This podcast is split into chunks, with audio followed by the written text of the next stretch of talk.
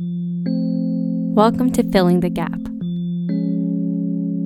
There is an ever growing division in this world, and that is the polarization of our society. Differences seem to be the only focus in the discussions and interactions we have. And this division has invaded more than just the realm of politics. This gap brings a lot of heartache and misunderstanding. It deteriorates the relationships we have. But within this gap is Andre Wang. He dove into the chaos to bring out the things we share in common, the things we have forgotten about. I'm the son of immigrants. My father immigrated from China. My mom immigrated from the Philippines. And they both ended up in Portland, Oregon. My dad was a political creature. And I think it goes back to this reverence he had for America and, and what it means to be an American. And, and so my dad in 1974 ran for county auditor. He'd only been in the United States for like 14 years. So he had just mastered the language. If you want to call mastered, you know, I mean, you know, that may be a stretch, but I asked him, I was like, you know, why, why did you do that? And he said, because this is America. This is a land where anybody can run in, a, in their community and get elected and serve. And being county auditor was one way for him to not only serve, but then hold his government accountable. And I think that's that was kind of the beginning of this passion of being an American has not only the privilege, but you have a responsibility back to your community. I kind of carried that all my life. Andre followed in his father's footsteps and got involved with politics. In 2010, uh, that was kind of a ripe time. Well, the political environment, the environment was kind of a perfect storm for for Republicans across the country. This presented a unique opportunity, and Andre was asked by the House leader to run for state representative in the Oregon legislature. The political ambition in me wanted to jump at the chance. The realist in me said, let's think about this and let's pray about this. I, I took this very seriously. I identified five people that I trusted professionally, spiritually, personally, and I told them um, I'm wrestling with a big decision, and I didn't tell them what it was. And I told them just just pray, just pray for me, pray for God's leading in this decision. I treated it as as a calling. I said, you know, God, I'm not I'm not going to do this unless you make it absolutely clear that I should do this. After weeks of intentional prayer and listening, Andre felt that calling. He agreed to run and met with his campaign team. They go over this list of questions. Have you ever ever been arrested? Have you ever been convicted of a crime? Do you have any bankruptcies? Do you have any divorces? Do you have a mistress? Worse, do you have an ex-mistress? And I'm like, no, no, no, no, no, and no. He, he reaches into his briefcase and he pulls out this binder. I don't know. I mean, it was pretty thick. I mean, like three inches worth of paper in this binder. Says, this is the opposition research we've done on your opponent and he slides it across the table to me. And my first thought was, so, does this mean that there's a binder this thick on me? and, and, and they're like, well, yeah, of course. Of course there is. That's where it kind of became, got real. I opened it once and then I didn't open it again. In fact, I gave it to my campaign manager and I said, you know, don't need this. I called my opponent and I made a pledge. I wasn't going to wasn't going to go negative. I mean, I told him while I was running. I said, "Hey, you know, you, you, took these votes during the last legislative session. I don't think those are the right votes. I don't think that the, those were the votes that are reflective of our community. And in fact, I don't think that those were positions that you promised that you would take. And that's why I'm running. I am not going to hit you on personal stuff." And we had a gentleman's agreement. We weren't going to do that to each other And in fact, it would be a disservice and dishonoring to our community to go negative. With the groundwork covered, it was off to the races. So I run the race through 2010. Interestingly, my son is born in the middle of the campaign. He's born in June of 2010. I'm trying to I'm trying to think it's like, okay, how can I like get some political mileage out of this? So um, so after he's born, my campaign releases a press release about my son being born, but that after he's born, he holds a press conference endorsing my campaign. We send out this press release, and it's June, it's summer, no one's paying attention to politics, and well, for for 2010, it kind of goes viral. People just pick it up and they're like, this, this is the greatest press release that we've seen from a political campaign. You know, the, you know, this baby comes out and endorses his dad. I mean, what's more precious than that?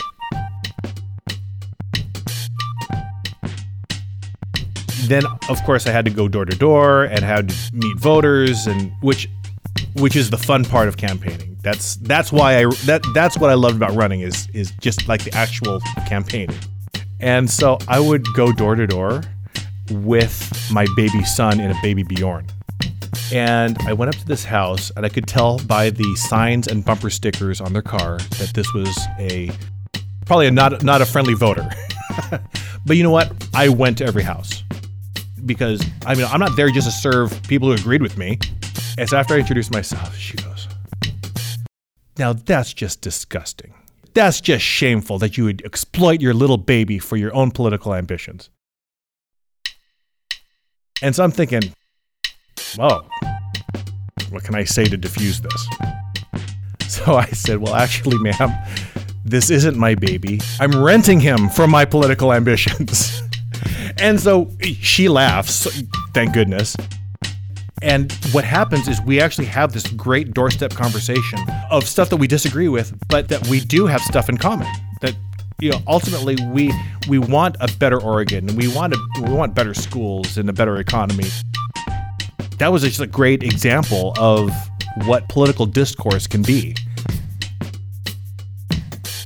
So at the end of the conversation, we're happy and we're smiling now, and and then she says, "So, so what's your baby's name?" And I said, "Reagan." and then she goes, "Oh, oh, that's just terrible. Oh no." Uh, and then so I looked down at him and I said, "Okay, Brock, let's go."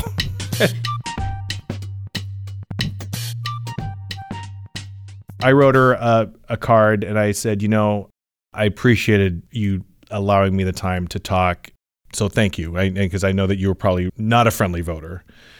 And she wrote back and she said, you know, because of our conversation, I will consider voting for you. Which, like I said, judging from the bumper stickers and signs in front of her house, I would have just, you know, any other candidate would have just walked on. As a candidate, they have you go to these different organizations, business groups, issue groups, labor unions, education groups. And these groups will interview the candidates and they will give you an endorsement, which is a big deal because, you know, because if you're a, a candidate, you can say, well, hey, I've been endorsed by these people. Obviously, uh, the way it happens is, well, you know, issue groups are either, you know, you're either red or blue. If you're let's say a business group then you you you probably have a tendency to you know to support Republican candidates. If you're a labor union probably you know, you're going to support Democrat candidates. And so I was told that there's no point in going to these unfriendly groups. Just go to the ones that will endorse you basically what's the point of that so I actually went to all my interviews and I would sit in front of let's say let's say an environmental group the Sierra Club I would go to the Sierra Club interview and they would look at my paperwork and they'd they'd say, "What are you doing here? You're a Republican." I said, "Yeah." They'd say, "Well, but no Republicans come in here." I said, "Yeah, that's really too bad. I'm interested to hear what you have to say, and let's talk about it." I wouldn't get their endorsement, but at least I, I hopefully got their respect in the area of public discourse. If I didn't show up that just sends a signal of, well, you know, he's not going to listen. But if I could say, you know, I'm willing to listen to what you have to say. We may not agree on a lot of the stuff, but at least I can hear from what hear about what you, where you're coming from and why you believe what you believe. And then I'm not just going to hold it against you that you don't agree with me. And I think that's why we're in, we as a society, we're in the position we're in today. Political discourse has become this false belief that you've got to persuade the other person that they're wrong. When actually, discourse is the free exchange of ideas, not only telling, but listening and learning. That's why I go up to the lady's house who has the unfriendly voter bumper stickers and stuff because she has a position that I would like to learn about and, and know about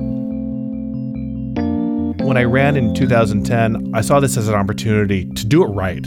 And so, um, and so that's why I went to every house. I went to every organizational endorsement interview, whether it was a friendly organization or unfriendly organization. I went to their interview because of of that spirit of of listening and understanding what their particular position was. You know, I think that's probably the spirit that we've lost in our culture. Andre did not win the race, but he served his community for four years, working for the Oregon Chamber of Commerce. In 2015, he felt another calling to work at the North Pacific Union. Since then, a lot has changed for our world, and this idea of civility and what it means has frequently been on Andre's mind. When the word civility comes up, people think of acting proper at a formal dinner and where forks go and is the spoon in the right place and sitting straight and all that.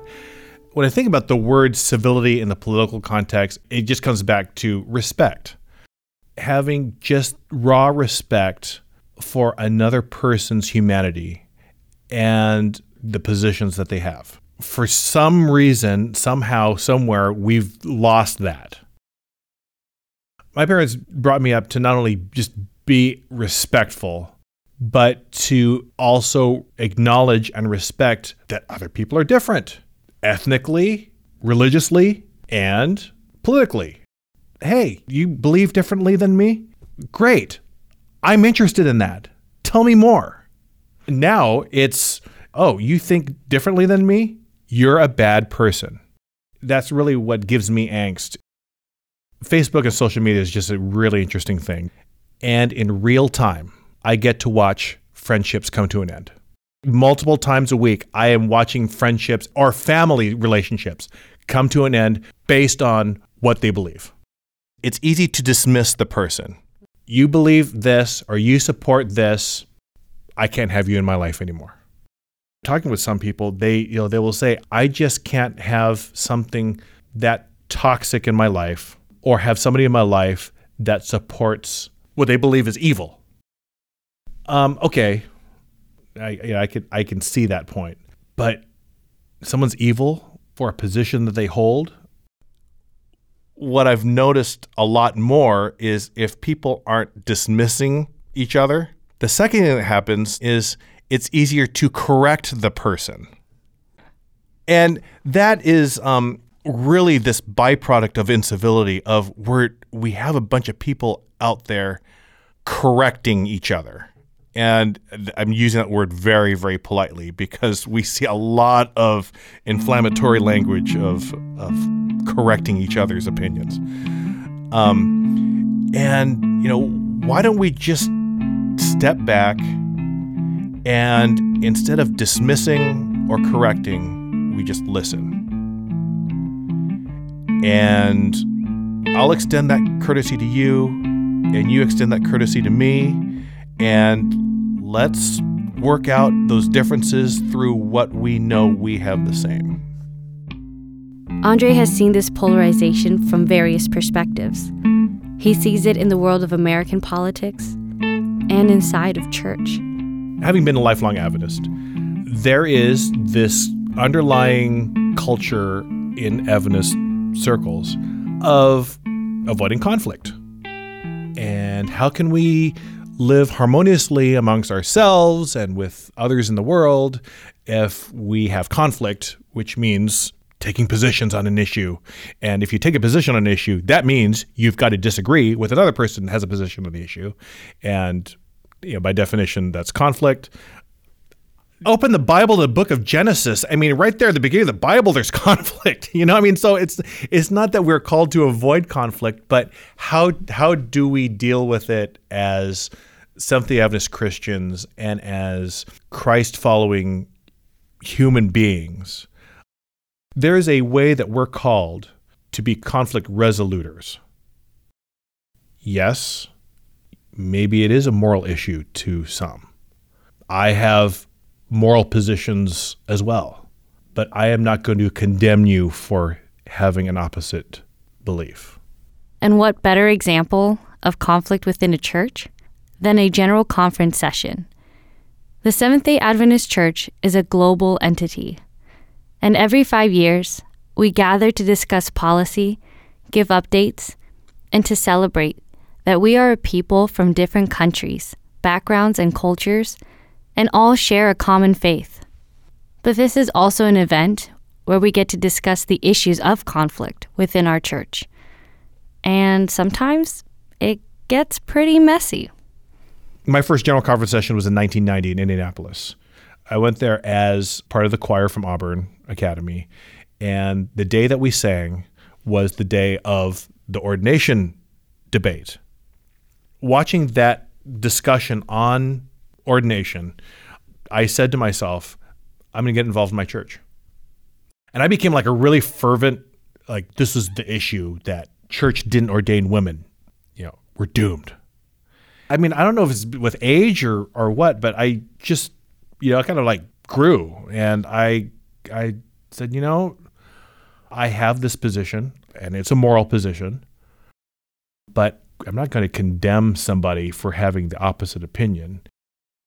And I'm certainly not going to burn my church to the ground if they don't believe the way I believe. Since then, there have been five General Conference sessions. They haven't adopted the position that I want them to adopt. But yet, here I am. Here I am, still believing in what the Seventh day Adventist Church does and the mission that it stands for and the work that we do, and still trying to listen and understand. In 2015, the General Conference session was held in San Antonio, Texas. I was there at the session working and watching it all unfold behind my camera. Andre was there too, and what we both saw and experienced was disheartening to the both of us. No one was listening to each other. You know, and I, I think about that day. The whole day was dedicated to talking about this issue. But yet, the spirit of of discussion was overshadowed by these points of order. I mean, you, you, talk to anybody that was there, and they're like, "What do you do? What do you remember about that day?" And they're gonna they'll probably mention, "Oh yeah, all these points of order that came up." So I was there in the Alamodome when the discussion was happening, and honestly, I didn't know what to expect, but I didn't expect what I saw or heard. What I experienced was a church in division there was this tension in the Alamodome that that just permeated everything. It was disappointing. It was it was it was really disappointing. I know people that left the church after San Antonio. Trust me, I get it. And I understand. You know, the pain it was was so real. And I walked out of the Alamodome crying too. Since the General Conference session of 2015, this topic has grown to be more divisive in the church. So much so that the leadership in the General Conference has made decisions to attempt to rein in the issue by imposing compliance to the policies of the General Conference. I don't think that anyone in this in this in the ordination issue uh, are are bad people. We have very profound differences of position.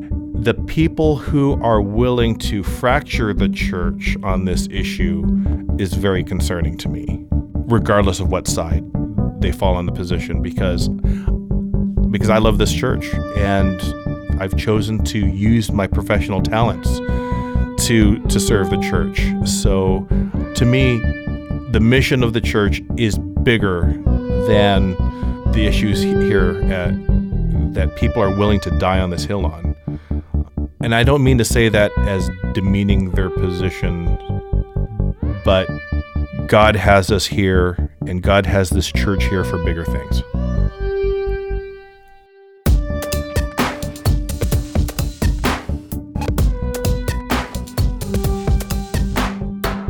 Andre's story teaches us one thing, and that is we need to listen. There are many people whose lifestyle, beliefs, and choices you may not agree with, and you may encounter them on this podcast. The responsibility that we have, you and I, is to listen. In a world where everyone seems to be talking over each other and watching the gap grow between us, I want to listen, like Andre did.